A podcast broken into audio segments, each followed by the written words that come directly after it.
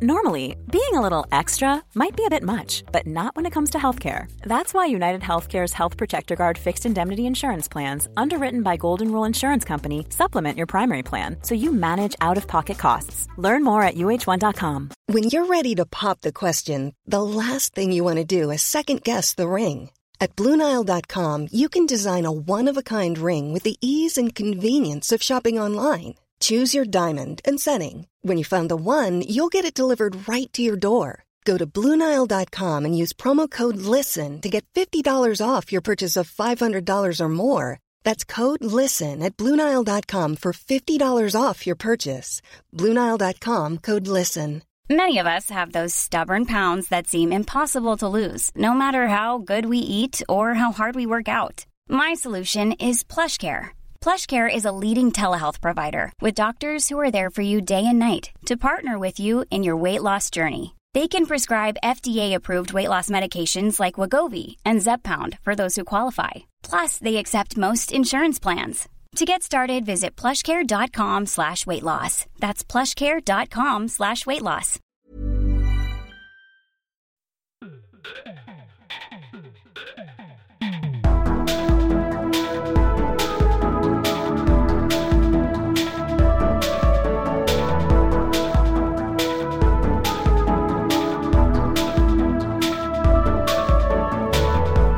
Og velkommen til en ny episode av Liberaleren podkast.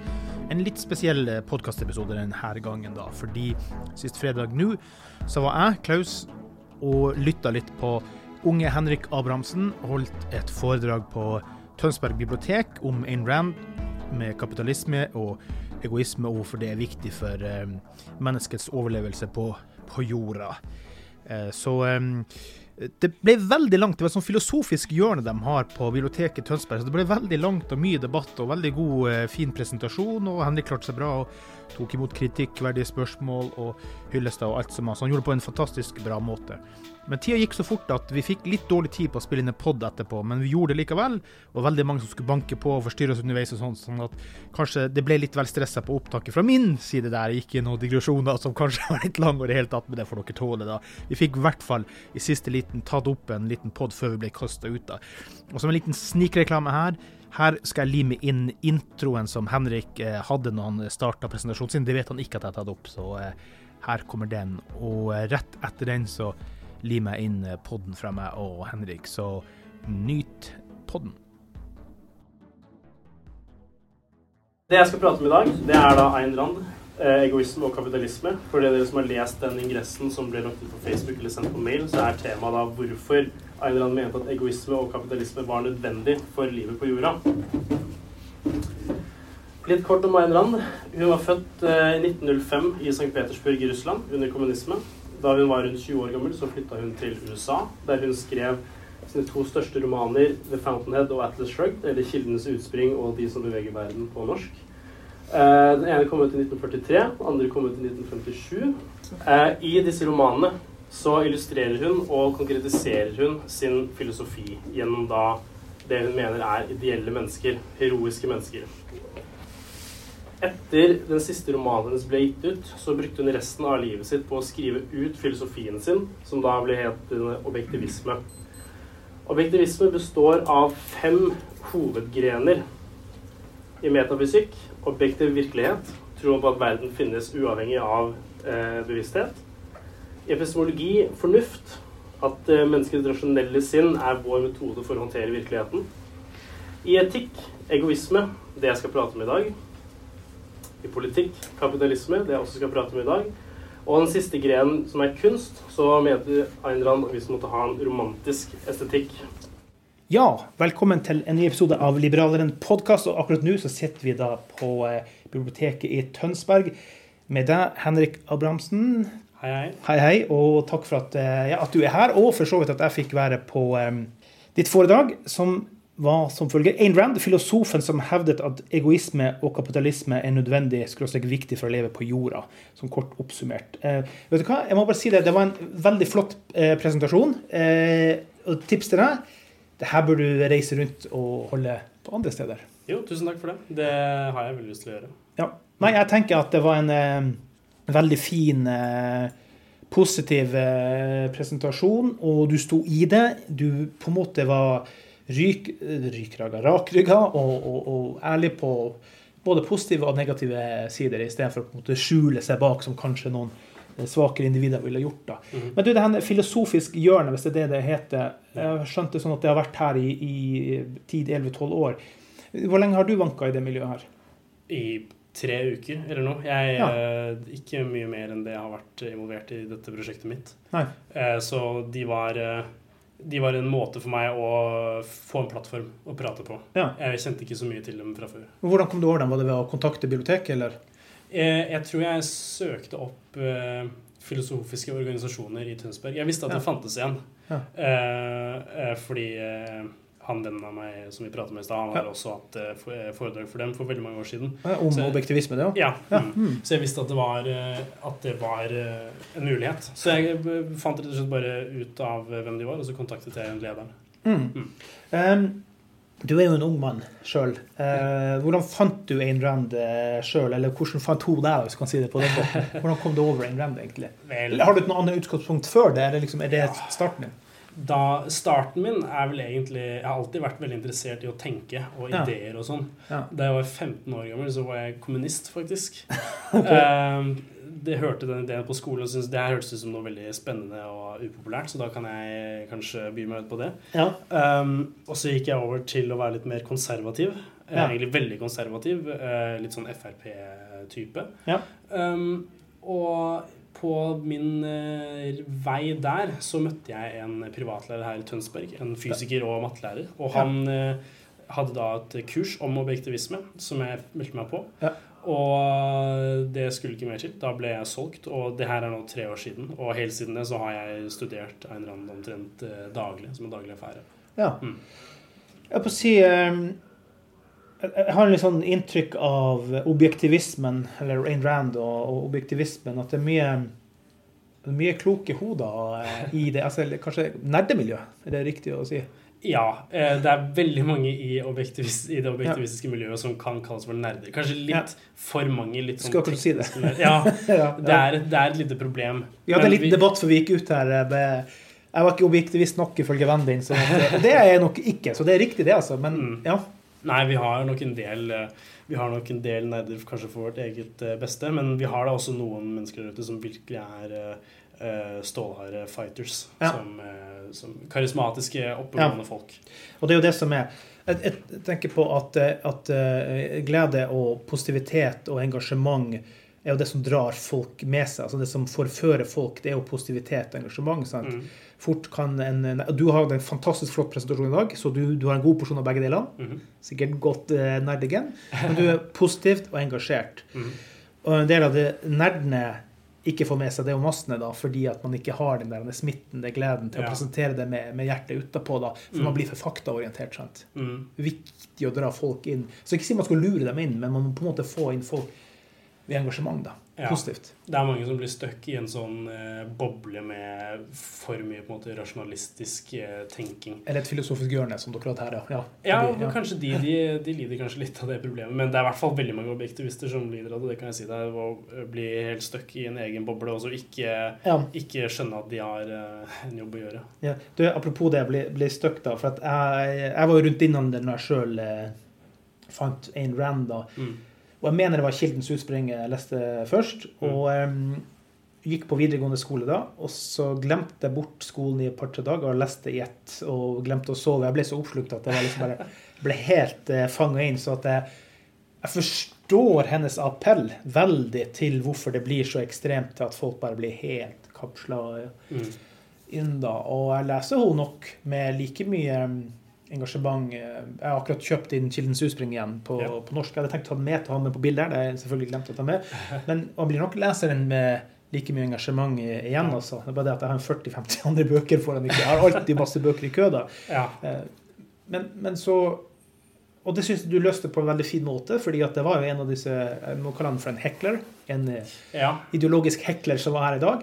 Men han stilte deg likevel spørsmålet har du reflektert over at du og Ayn Rand kan stå for ett og det samme i alt. Og det sa ja, det har du har du reflektert over. Mm.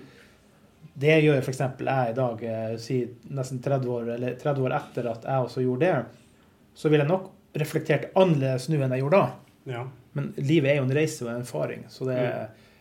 det finner man nok eh, ut av på sikt. Men uten tvil at Ayn Rand fengsler det skjønner. Men hvorfor tror du at Ayn Rand har appell Altså, Ayn Rand er vel, bortsett fra Bibelen, det som er lest mest, eh, mer eller mindre. Hvorfor tror du Ayn Rand i et moderne samfunn i dag fortsatt har appell, da? Fordi ideene fortsatt står. Mm. Fordi ideene i bunn og grunn er eh, tidløse, universelle. De er Mm. ikke avhengig av en eh, konkret tid.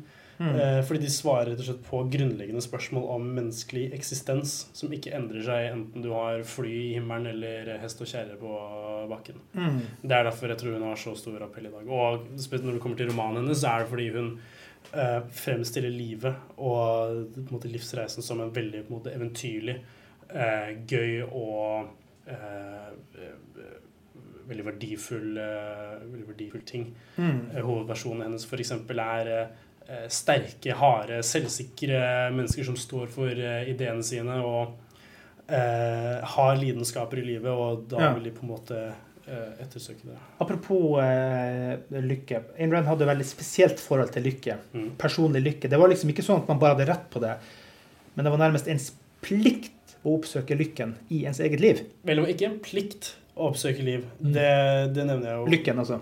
Ja, Ja.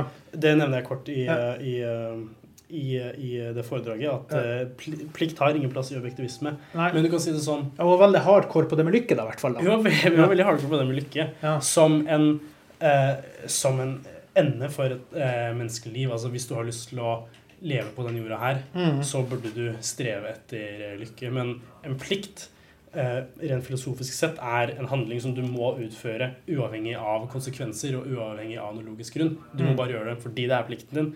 Men det var eh, sannelig ikke det Ayn mente om eh, lykke. Og noen annen ting innenfor etikk eh, av den grunn. Mm. Du, Apropos det med ideene hennes. Mm. Eh, Altså, du friska opp Jeg notert så blekkesprut, du friska opp en del ting som enten har jeg glemt eller ikke vært oppmerksom nok, eller eh, hva som helst. da. Jeg har ikke studert nok når det gjelder Ayn Rand og det med metafysikken. Hva Mhm. legger du i det? altså At hun hadde tanker rundt metafysikken? Altså, metafysikk eh, er jo på en måte det første Det er startstreken til filosofi. Ja. Når du starter filosofering, så må du først si noe ok, eh, Hvor er det vi er? Hva Mm. er alt dette her? Mm. Og det hun da sier, er egentlig eh, veldig kort. Hun eh, har ikke en veldig bred metafysikk, men hun sier vel, ting er det de er. Ja. Verden finnes, og den er det den er, uavhengig av om du vil at den skal være det eller ikke. Ja, det var det også den gamle læreren din prøvde seg på meg her, det med Er sannhet en, Eller er fakta er, Eller er verden en, en, en ting? Og da Kanskje man kan låse seg litt fast på det, da. Om en virkelighet er en virkelighet, og kun én virkelighet. Okay. Men jeg tenker liksom Det er det jo selvfølgelig. Altså En sannhet vil jo være en sannhet. 10 kroner er 10 kroner, 20 kroner er 20 kroner. Ja. Eh, En god idé er en god idé. ja. Det var litt det jeg også stilte spørsmål til deg inn i det med Igjen for å reflektere, da. Mhm. Ikke, altså, jeg er nok ikke en hardcore objektivist, men jeg kjøper veldig mye objektivismen. Ja. Men kan oppveksten til, til Ayn Rand i Russland ha gjort at hun er så antiautoritær at svarene hennes noen gang kan bli litt for drastiske? Altså, som hun sier, ja, det er én virkelighet på én virkelighet. Kan svarene noen ganger være litt mer åpne og vid? Eller mener du at objektivismen er så stygt ord, jeg skal bruke stygt, så trangsynt at man Mhm. ikke kan tenke utenfor bobla til liksom dette er fasiten i livet, eller dette er fasiten i den tingen vi prater om nå. Jeg er jo ingen filosof, men jeg er ikke en sånn som, som henger meg opp i absolutter. Mm. Det er svaret på det, og det er svaret på det. Mm. Kan hun ha låst seg fast med sine vinklinger på noen ting som på en måte er sånn at Også imot det autoritære, mot å bestride jo mye autoritære ting i USA nå kom dit òg, Mm. med basis i det hun opplevde i Sov- eller Russland, selvfølgelig. Men jeg får jo ikke deg til å si noe negativt her, men forstår du hva jeg tenker? Jeg skjønner hva du mener. Jeg har jo hørt det før. Mm. eh, veldig mye. Um, uh, men, eh, men nei, jeg, jeg mener ikke det er på en måte noe du låser deg fast på. Altså Hvis du etablerer, som hun da gjør, at Mm. det finnes absolutter Mm. eh, Og det kan jeg være enig i. Det kan være enig. Ja, ok. Mm. Nei, da vil jeg ikke si det er noe galt uh, med å på en måte bli uh, Altså, Hva slags boble er det du blir satt fast i? Alternativet er jo å tenke vel, nei, ting kan være både det ene og det andre. Og du kan jo etablere med på en måte en enkel metafysisk eh, påstand at eh, det må finnes absolutter. Fordi Mm. eh, dette er noe Aristoteles eh, etablerte, er at ting er det de er. Ja. A er A. Altså en stein er en stein. Enten du tror det, eller du ikke tror det. Eh, Ja, og det er, det, er, det er på en måte det, det, det grunnleggende eh, prinsippet. Men ideer som fører til handling, der er jeg redd for absolutter. Ok, men eh, Ja. Men ja. For eksempel, eh, og det er jo ingen sammenligning, men eksempel det som for fascismen endte med å gjøre, å si at eh, jødene hadde skylda for alt, og da må vi drepe jødene. Sant? Det er en ganske dramatisk absolutt. Sant? Det er, en dramatisk ja, ingenting men det, er, det, er det absolutten i seg selv som er problemet, eller er det hvilken absolutt du eh, Altså, den absolutten handla jo på en løgn, da. Sant? Ja, Så det er jo det verste. Så det er bedrag løgn som er problemet. Der er jo løgn et problem, selvfølgelig. Men Hvis du har en absolutt om å være rasjonell, er det en negativ ting? Nei, det er det absolutt ikke. Nei. Hvis du, har en, hvis du har en absolutt om at du bør gjøre det som er fornuftig for livet ditt, er det en negativ ting? Ja, det er det jo ikke, selvfølgelig. Eh, Så da, da ville jeg sagt at på ideer, Ja. uansett hvor hierarkiet de er, om det er på det mest eh, grunnleggende, eller om det er på hva du burde gjøre i livet ditt, så Mm. syns jeg ikke absolutter er en dårlig ting. Gitt at det er de uh, riktige absoluttene. Ja. Når det gjelder det med egoisme, så, og, og det handler jo om egoisme og kapitalisme her, da. Min erfaring, og det prøvde jeg å få litt frem i, i sted også, det var det at, eh, at jeg får en følelse av at noen i debattmiljøet har prøvd å si at hun forklarte egoismen eh, i gåsida dårlig i den forstand. Okay. Du sier at du ikke har gjort det fordi at hun har skrevet det bra på et bra vis. da. Men egoismen vi oppfatter i det moderne samfunnet, er egentlig nesten det motsatte. Det var hennes Ja. egoisme. Mm. Og derfor har kanskje mm, tolkninga blitt litt feil underveis likevel. da. Ja, fordi egoisme i dagens forstand, sånn som det er definert i dag, betyr basically bare å gå rundt, Mm. gjøre hva enn du vil, utnytte mennesker så mye du vil, Ja. bare fordi du vil det. Mm. Eh, Så de koker egentlig egoisme ned til, eh, på engelsk, som Einar kaller for whim-worshipping. Mm. Bare å gå rundt og eh, handle på alle slags momentare impulser og Ja. ønsker. At ikke Men- rasjonelle er koble inn. Ikke rasjonelle. Mm. Og som jeg sier i foredraget mitt, er det er å benekte din egen rasjonalitet. Ja. Fordi rasjonalitet krever at du faktisk ser på virkeligheten og oppdager hva som er rett eh, og hva som er feil å gjøre. Ja. Og så handler du deretter. Bare fordi du vil eh, gjøre noe, betyr ikke at det er riktig. Og det betyr i hvert fall ikke at det er i din egen interesse å gjøre det. Du, Ja. kan, du kan ville hoppe av en eh, bygning og prøve å fly eh, når du er full, men det, Vil ikke gå så bra. det vil ikke gå så bra. Altså, jeg, vil, jeg vil ikke si at du er en veldig egoistisk person dersom du gjør det. Nei.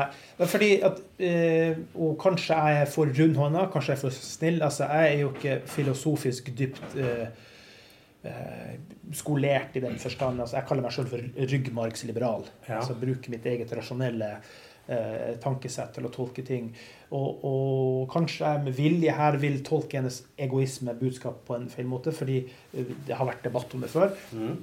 For meg eh, så handler egoisme om to ting. Eh, negativ egoisme og positiv egoisme. Altså En positiv egoisme er jo f.eks. når det skjer noe turbulens oppi et fly, så tar du maska på deg sjøl før du tar på barnet ditt, nettopp for at du skal kunne klare å hjelpe barnet ditt etterpå. Ja. Barnet ditt får ikke hjelp hvis du slokner og ikke fikk tatt på deg maska. Ja. Så det er en form for positiv egoisme i min verden. Okay. Mens en, en negativ egoisme ville da i samme situasjon satt på spissen ha vært å sprunget og tatt noen andre sin maske. Tatt ifra deres muligheter. Sant? Men det er jo ikke egoisme. Fordi det er jo ikke i din egen interesse. eh, eh, terminologien for egoisme i dag er så forpurra. da. Ja, det kan du si. Mm. Og De skiller mellom hva som faktisk er bra for deg, og hva du vil gjøre. mm. Kunne da Ayn Rand ha beskrevet sin egoisme på en bedre måte? Eller er det verden som vil forstå, misforstå? Vel, hun spesifiserer jo eh, egoisme til eh, rasjonell egoisme. Ja. Det er jo det begrepet hun bruker mest. Det er egentlig mest eh, kanskje for å For å på en måte takle dette problemet som du prater om, at egoisme betyr på en måte i dag at du bare Noe gjør hva du vil. Ja. Mm. Men når du, hvis du sier rasjonell egoisme, så spesifiserer du at du er faktisk nødt til å være rasjonell når Ja. du utfører de handlingene for uh, livet ditt. Det er en ting som jeg liker veldig godt, da, eh, og som jeg er for så vidt helt enig i, men som jeg ikke tror jeg sjøl er flink nok, eller, eh, eller verden er flink nok, eller folk. Og det er jo hennes rasjonalisme, nemlig. At man skal handle ut fra fakta, ikke emosjoner eller følelser. Mhm. Selv om det er det man har lyst til.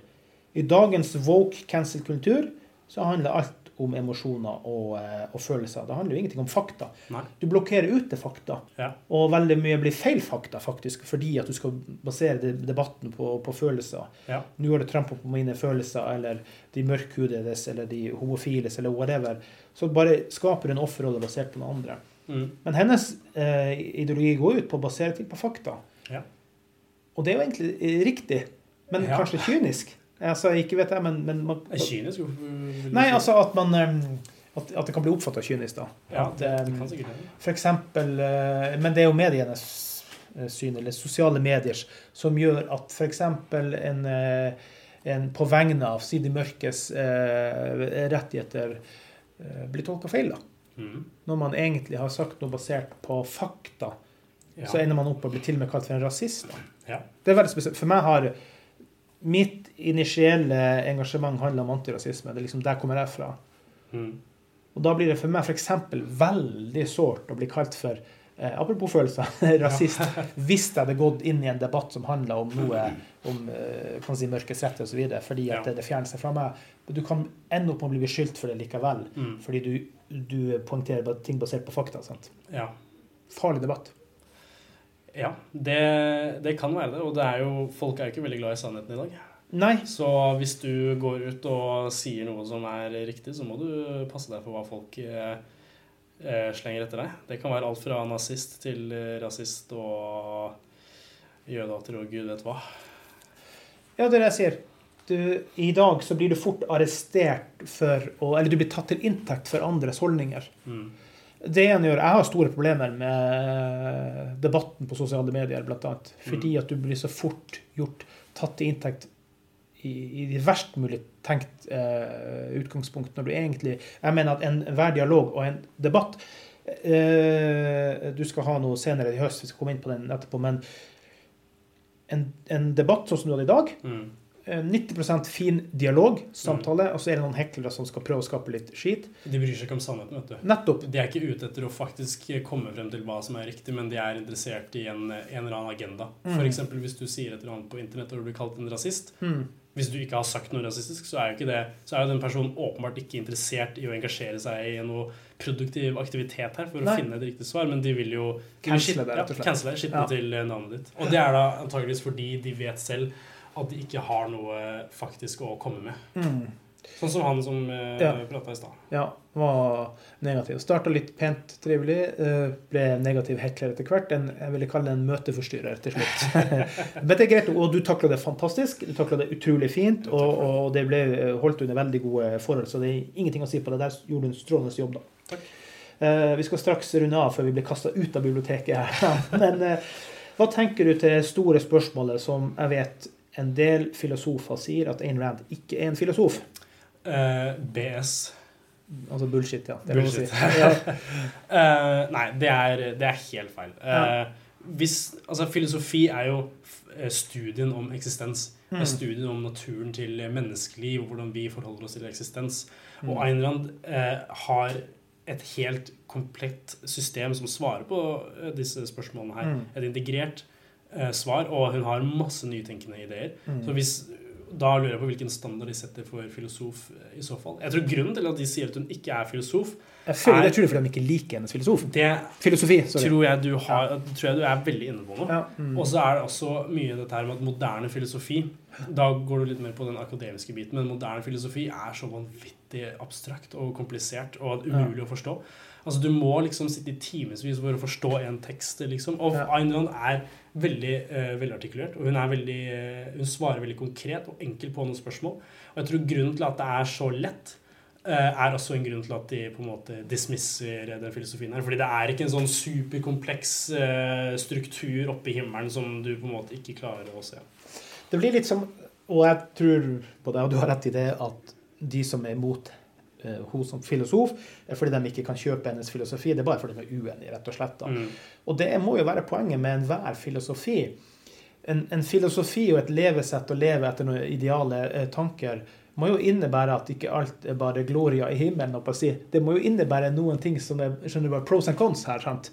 Og en, en, en filosofi bringer jo ikke bare med seg herlighet. Man må, jo, man må jo kunne akseptere at en filosofi, et tankesett, også bringer med seg noe som blir tøft. Deal with it, altså akseptere. F.eks. hvis man hadde kjørt eh, veldig hardt på, på enkelte hardcore liberalistiske tanker osv. Så, mm.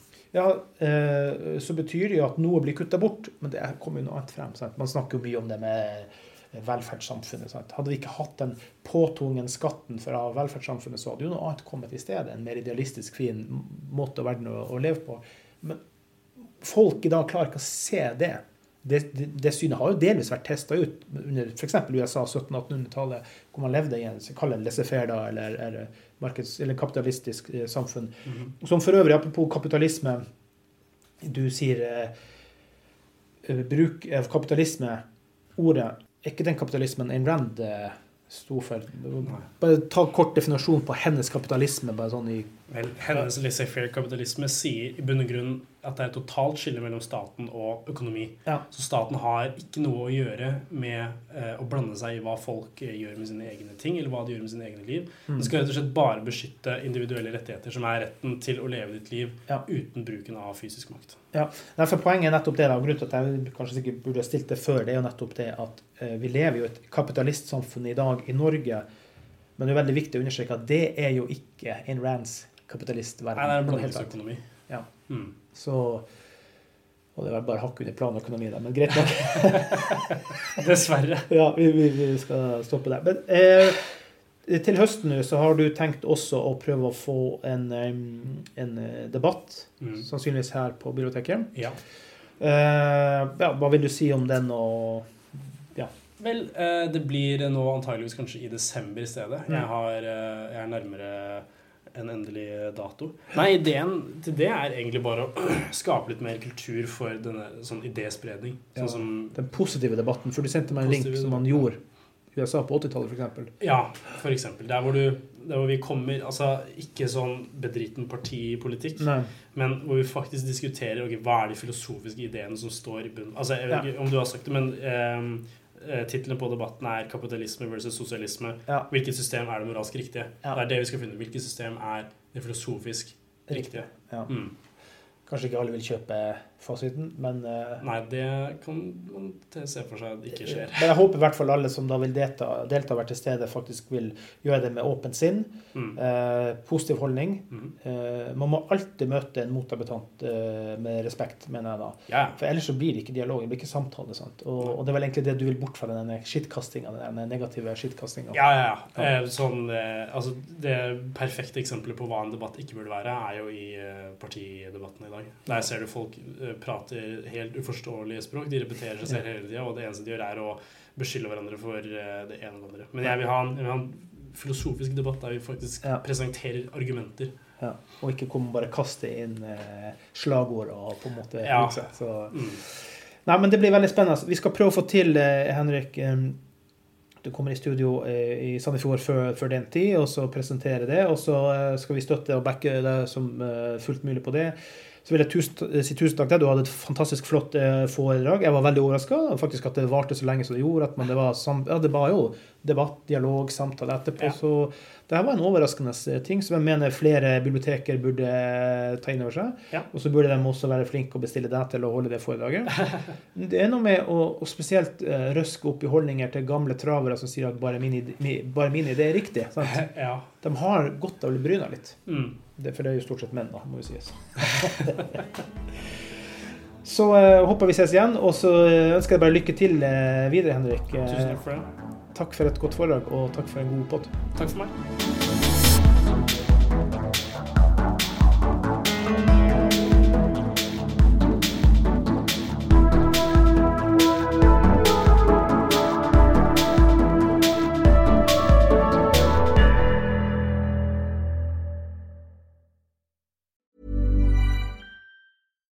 When we're on a budget, we still deserve nice things. Quince is a place to scoop up stunning high-end goods for 50 to 80% less than similar brands. They have buttery soft cashmere sweaters starting at $50, luxurious Italian leather bags, and so much more. Plus, Quince only works with factories that use safe, ethical, and responsible manufacturing. Get the high-end goods you'll love without the high price tag with Quince. Go to quince.com/style for free shipping and 365-day returns.